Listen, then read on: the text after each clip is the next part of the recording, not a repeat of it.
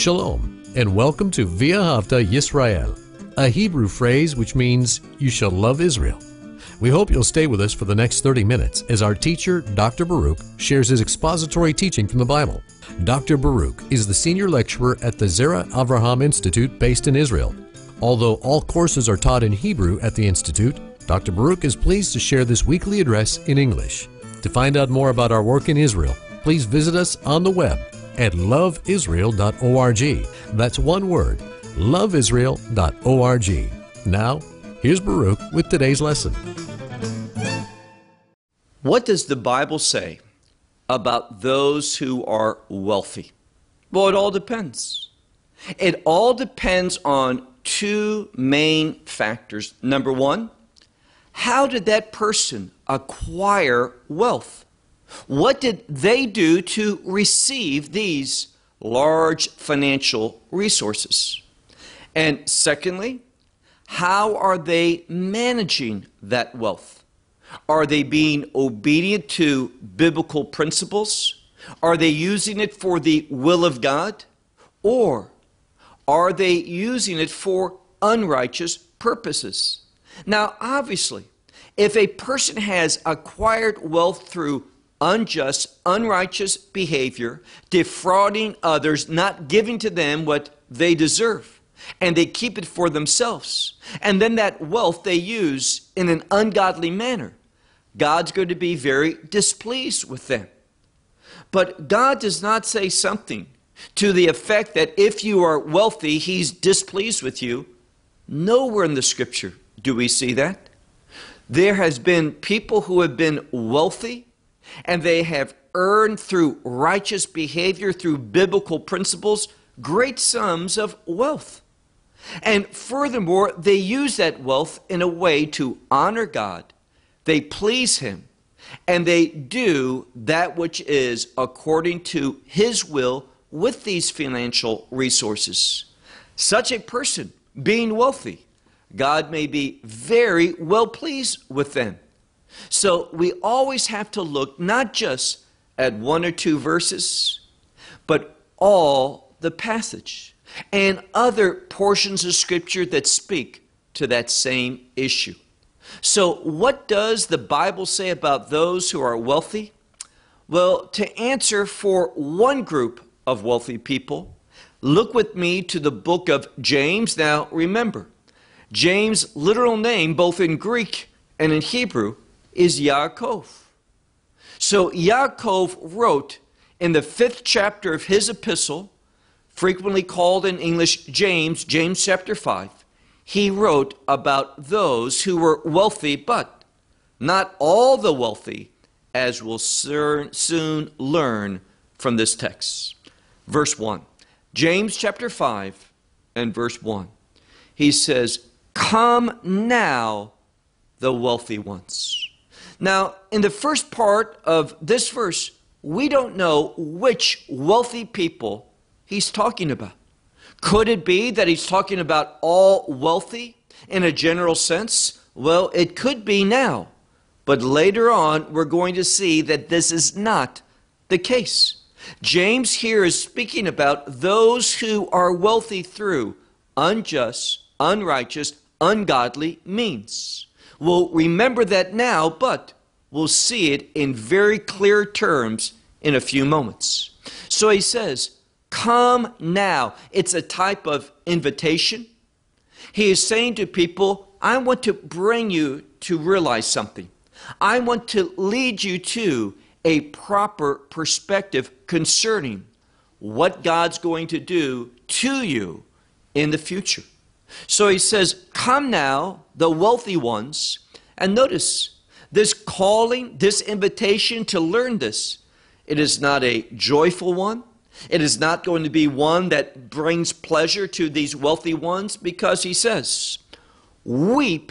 And the next word is a word for lamenting, wailing in pain and agony.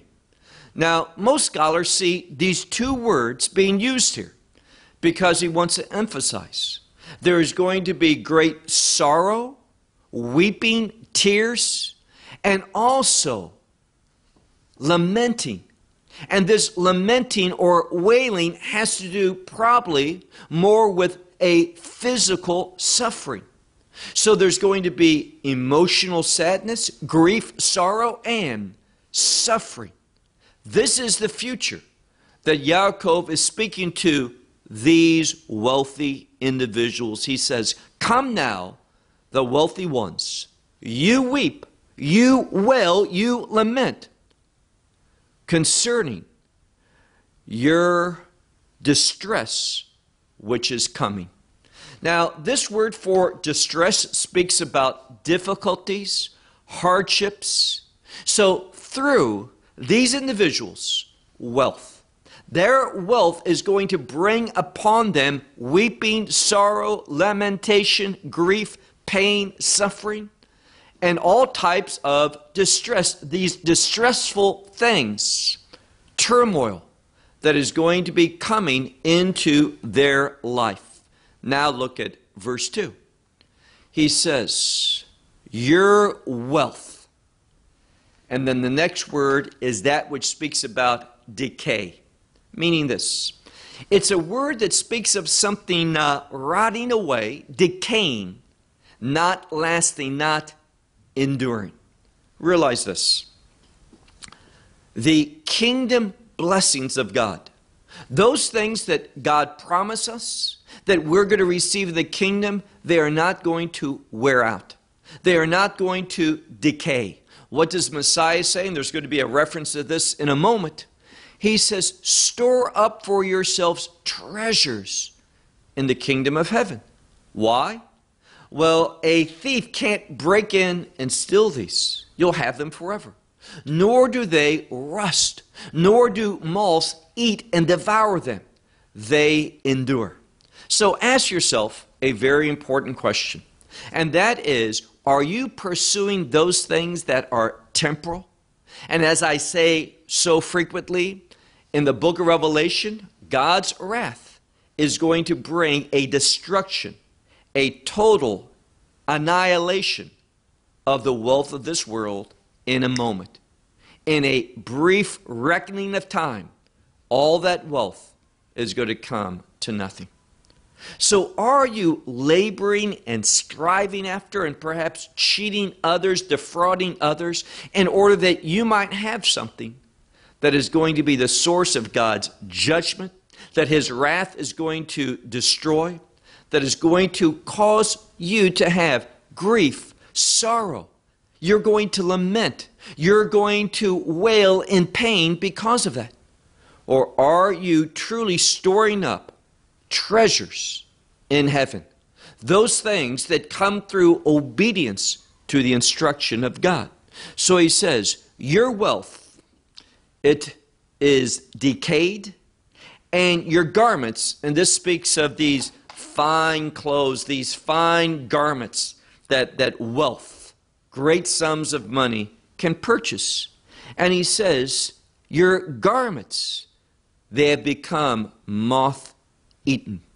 Likewise, verse 3, your gold and silver, they have corroded. And their rust, and look at this next part, the rust that is upon your wealth, your gold, your silver, that corrosion, it is a testimony. He literally says, it is for a testimony that will be against you. So sometimes these things that people, they may work hard to acquire, but they work hard not utilizing the principles of Scripture, not engaging in good deeds, but they simply work hard defrauding, cheating, deceiving others in order that they acquire wealth. And what God is saying here is that these things are going to testify against you, and it will, this wealth will devour your flesh as fire. You have stored up this fire, this judgment, and oftentimes biblically, fire is a source of judgment, reveals God's displeasure. It says what you have stored up for the last days. So God, there's a specific time. There is a day of reckoning. We've mentioned that already in the book of Revelation, where the wealth God is going to bring to annihilation. And all of these things which these wealthy individuals have stored up, they have treasured, they have taken hold of, it is going to be a testimony against them for that last day, and it will be a source that devours them, devours their flesh as the last days take place. Verse 4. Now, verse 4 is where we learn that these individuals, they have received their wealth through unjust means. Again, those who work hard, those who put to practice biblical principles, and those who manage whatever they receive properly under godly instruction. If you're wealthy, praise God. These are resources that you can utilize to the glory of God. So in this, when he says wealthy, he's not speaking about all people who are wealthy. How do I know that? Well, when you get to verse 4, it becomes very clear. He says here, behold, the wages of workers that gather up your fields. So it's talking about those who harvest for you. So much of resources back then were agricultural in nature. There was not great technology and such. So many of the workers, they were those who worked in the field. So he says, behold the wages of the workers who harvest your fields. He says, you have, and it's a word which means to withhold, that you have deprived, that you have cheated. He says, you they have been defrauded by you. And what happens? It says, those who you have defrauded, this one cries out. Now notice, they're crying out presently. Why? Because they worked for you. That's the implication of the text, who it's addressing. These wealthy ones, they worked for you, and they brought about for you wealth, and you were supposed to take a portion of that and give it to them, that they might have what they need to purchase food and clothing, take care of their families, and have sustenance. But these wealthy ones, they didn't do that. They defrauded, they held back. They gained wealth through cheating, through deceit, through the suffering of others. And what he says right now, they are the ones who are crying. This one that you defrauded, he's weeping. Now there's going to be a change. Understand judgment for a moment. Now I speak a lot about judgment because the Bible speaks a lot about judgment. And I say this so often, if you are sitting under a teacher that never speaks about God's judgment, this is not someone who takes seriously God's word. When you read the Gospels, and I don't care if you're reading Matthew or Mark or Luke or John, all of them speak frequently about God's judgment. And God's judgment, people hear that and they say, well, I don't like God's judgment. Then you are scripturally confused. You don't know what the Bible says about judgment.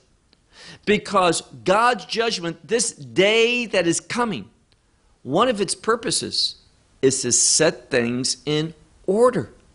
Today, there are those who are weeping because they have been defrauded. People have taken advantage of them. And they don't have what they need to feed their families, to clothe their families, to give shelter to their family, to do things of times of joy for their family. They are suffering. They're weeping. And what God says is, there's a coming time that I'm going to set things in order. And those who were weeping now in this age, their tears are going to come to an end. He is going to deal with this injustice. When? At Judgment Day. So judgment is oftentimes a good thing. It is a source of vindication. It set things in its proper order. So now, this one who's been defrauded, he cries. And there are those that weep. Who's weeping? Those who are harvesting. And they're weeping. And guess what? It says at the end of this verse, into the ears of who? The Lord of hosts. Adonai Sevaot. Now, remember the name of this book. This epistle is called Yaakov. I emphasize that because if we hear James, we may not have any connection to a Jewish individual. But if we hear Yaakov, Jacob, we know that is a Hebrew name. And it's so significant here that Yaakov, he chooses to use a term about the Lord God, and it's Adonai Sevaot, the Lord of hosts. Now, we've talked about this term. It's not one that we see in the Torah, but it's one that appears primarily in prophecy. And it speaks about God who is exceedingly, better yet, all power. He is all powerful, exceedingly powerful, and therefore he can bring about the changes that he wants. Right now, there's a time where God is long-suffering. He is patient. Now, as we move further into this passage, we are going to see that patience, being willing to endure, to suffer, and sometimes for a long period of time, God calls us to do that in anticipation of a change. A glorious change that's coming, that is brought about through, and don't miss this, brought about through the judgment of God. So God's judgment, we know that in the heavens, they are going to be rejoicing, praising God, because righteous and true is he for judging. This is a good thing. So look again at the text.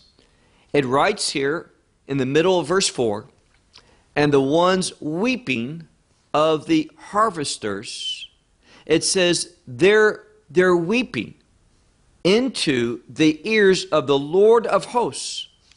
It enters into. And what's important about here is that it has entered into his ears in the past. It's still true now, and it will continue in the future. Until when? Until God responds. And he will indeed, and I cannot overemphasize this, God will indeed set all things in order. This is the whole message of the book of Revelation when it speaks about the throne of God, which is in heaven now, coming to earth. The throne of God coming to earth, being established in that millennial kingdom by Messiah's rule, is all about setting things in order, bringing about righteous judgment. The outcome of God's will is going to be enforced. Look now to verse 5. It talks about those. Now, here's what these individuals did. They cheated their workers, their laborers, by not giving them what they had agreed upon. They did not pay others for the work which these others did for them. What did they do with that money? They weren't concerned that these people may not have what they need to eat, what they need for their families. What did they do? Look again at verse 5. For he says, you, speaking of the wealthy, you lived, and this word means in a luxurious fashion, upon the earth. And this next word speaks about self-indulgence, self gratification, pleasure, meaning this. You use that wealth to indulge yourself in the things of this world in order that you could find an earthly, physical pleasure, whether that came through food, whether that came through fine clothes, whether it came through different possessions that you might acquire, or you spent that money in some type of activity. Whatever it was for luxury and to indulge yourself in order that you might have pleasure. And there was no thought, no concern concerning the suffering of others, and it was at the cost of the pain of others, their suffering, that you were able to indulge yourself and lived in this life of luxury. That's what he's saying. And because of that, keep reading in verse 5. He says, you have fed your hearts as in the day of slaughter. Now, fed your hearts, the image here and the word here is like fattening the calf for the day of the slaughter. Meaning this, you know, you give that calf food, whatever he wants, so that he gets nice and fat, because his fatness is going to be your nourishment on the day of slaughter. And what God is saying here is this. He allows this time of the wealthy ones that we're speaking about here, who violate godly principles, who exploit and defraud others in order that they might have luxury and self-indulgence. And God says, I'm allowing it temporarily. And you should think of it as just how the calf is allowed to grow fat for the day of slaughter. Verse 6. Now, these individuals, here again, what type of wealthy ones are we speaking about? Those who, look carefully at verse 6, those who condemn. It says, you condemn, you murder, and who did they murder? The righteous one. Now, this gives us great insight. These wealthy ones, they are using their power, their resources, in other words, their wealth and what that wealth brought about to them, they use that all for condemning who? As it says here, you condemn, you murder the righteous one. They don't like that which is righteous. Now, some scholars point out that one of God's foremost characteristics is that he is a righteous God. I want to say that again. God, when God is in a situation, behaving there, bringing about his will, it is going to manifest righteousness. That's why he says, seek first the kingdom and its righteousness. God's kingdom, what he intended this world to be, was a righteous world. It's far from that. Because your sin and my sin, we're the guilty ones. We have allowed unrighteousness in this world. And too frequently, individuals pursue that which is unrighteous, and they persecute, they are against that which is righteous. So it says, you condemn, you murder the righteous one, who, these righteous one, does not even resist you. Meaning, they're not standing against you. They're not your enemy. They are committed to the will of God, the purposes of God, the plan of God. They walk in a character of righteousness. They're not against you, but because they are righteous, you condemn them and you put them to death. This is what these wealthy ones that Yaakov is referring to, this is how they behave. This is how they think. Now look at verse 7. After hearing this, there's going to be some instructions to those who are God-fearers, those who are concerned about the purposes of God, those who are committed to the righteousness of God. So he says, and I alluded to this a few minutes ago, he says, therefore, speaking to true believers, he says, therefore, you be patient. You be willing to suffer, and at times even suffering long. He says, therefore, be patient. And notice a very important word, brothers. Now, again, this means brothers and sisters. It's simply a term that speaks about the family of God, that we're all brothers, we're all siblings in the faith under the lordship of our Father God. So he writes, therefore, you be patient, brothers, until when? Until the coming of the Lord. Doesn't say until the coming of Yeshua, the coming of the Savior, the coming of our teacher. All those things are true. That's who he is. But it's very significant that it speaks about Lord Yeshua in that term, Lord. It reminds us, even in the midst, it is because he is our Lord that we'll be patient and that we'll suffer long. Now, notice it says here, the coming, this word parousia. And here in this context, it's speaking about God's day when he gathers up, when he removes true believers from this world. And if you look at that word, arpazo, in the Greek, what's used in 1 Thessalonians 4 and verse 17, it speaks about a removal. Now, one of the reasons why we're not so concerned about the judgment, the wrath of God, is that God promises not to keep us and sustain us in the midst of it, but he says, I'm going to come and gather you up. I'm going to remove you, snatch you away, take you away. So could God keep us in the midst of his wrath? He could. But he's not going to. True believers, he is going to remove. Unbelieving Israel, he is going to keep, as he did in Egypt.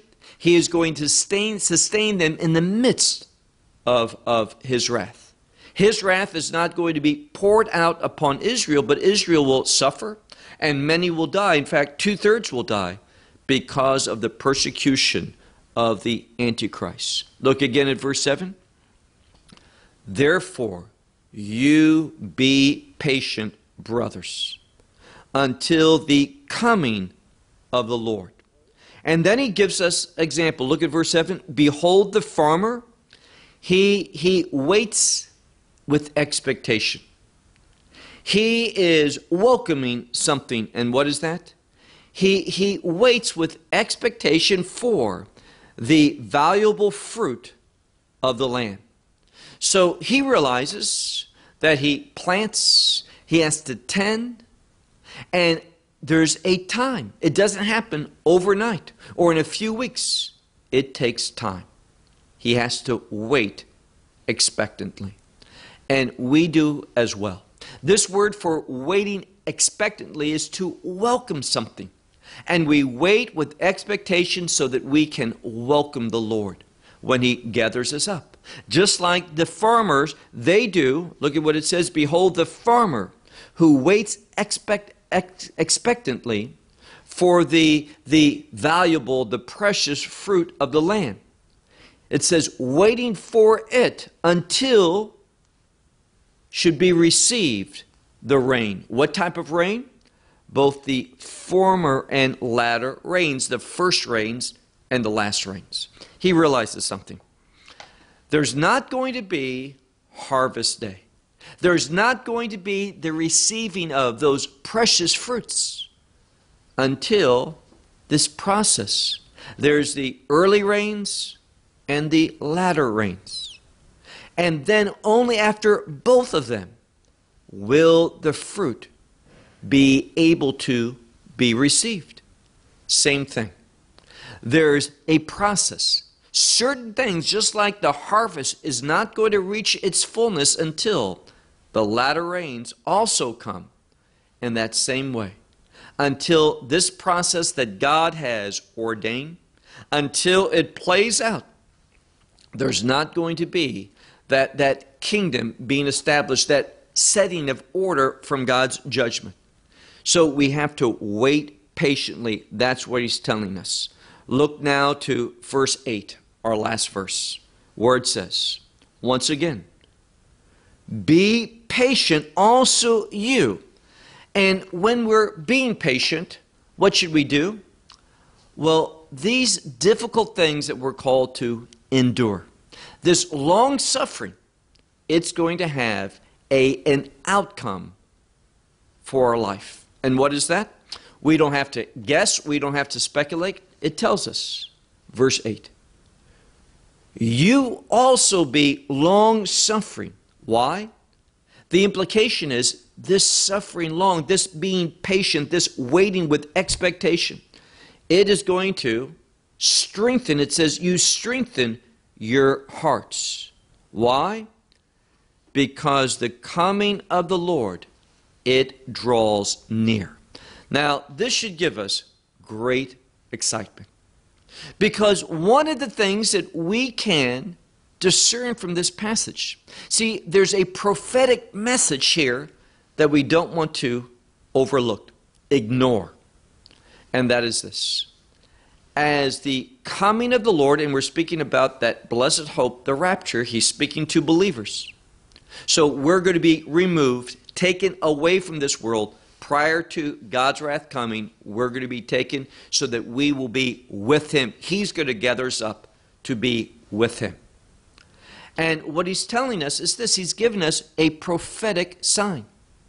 When we see the wealthy ones defrauding, cheating, and that there is an overwhelming desire among most people to live luxuriously and to live in a way that indulges their flesh, gratify themselves. They are seeking physical pleasure. When this characterizes the world, and we see today how this truly is indeed the character of this world. We see that many of the most expensive brands, they're the popular ones. People spend so much resources in order to have something that is self-indulgent, something that the world sees as luxurious. So fewer and fewer people are receiving the wealth in order that they might utilize it upon them. And they get this wealth, as he says here, by cheating and defrauding others.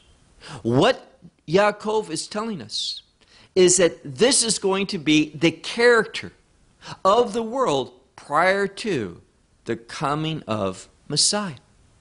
And I think when we look at the world, we see those companies which are extremely successful, those that are popular, the prices, the exorbitant prices people are willing to pay for clothes or a bag or shoes and such.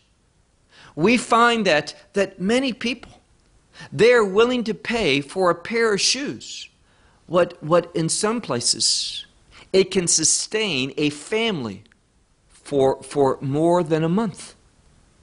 And just to wear a pair of shoes for a few hours here and there, once in a while, and they have a closet full of them. This is the character of the world prior to God's judgment, God setting things in order. Yaakov gives us much to think about and an instruction about how we are called to be different, to wait with expectation for the blessed hope. Messiah is coming for us. This is how we should order our life, with an expectation of his return, not being committed to luxury and self-indulgence. It's a choice that each person has to make. Well, I'll close with that until next week, and we finish our study of this epistle of Yaakov. Until then, may God bless you. Shalom from Israel. Well, we hope you will benefit from today's message and share it with others. Please plan to join us each week at this time and on this channel for our broadcast of LoveIsrael.org. Again, to find out more about us, please visit our website, LoveIsrael.org. There you will find articles and numerous other lectures by Baruch. These teachings are in video form. You may download them or watch them in streaming video. Until next week, may the Lord bless you in our Messiah Yeshua, that is Jesus, as you walk with Him. Shalom from Israel.